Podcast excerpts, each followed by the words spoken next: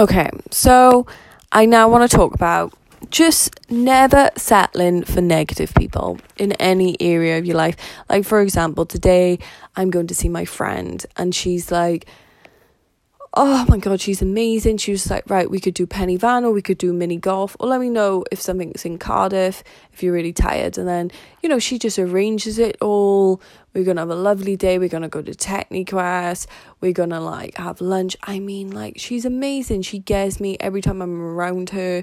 I will grow as a person, no doubt. I'll talk about what I'm doing now, and you know, like in the couple podcast back, and then get her opinion on it. Do you get what I mean? Like, honestly, don't settle for, like, I had an amazing best friend that I fucking loved. I mean, I really loved, but like at the end of the day, sometimes you just outgrow people. Sometimes friendships don't last. Like, if someone's not into what you're into, like, you'll just change and you'll outgrow them. For for example, my friend now, she's very into, like, you know, bettering herself every day and stuff like that. So we kind of grow together. With my other friend, um, you know, like, as soon as I started, like, investing myself in my morning routine and stuff like that, I kind of, like, drifted away from her, which was very tough. And then, you know, it was like conflict, and, you know, she was like, you've changed, and it was right, I did change. And sometimes people don't like it when you change like that, um but, you know, at some point I, I had to let her go, and I was very upsetting. But I've made room then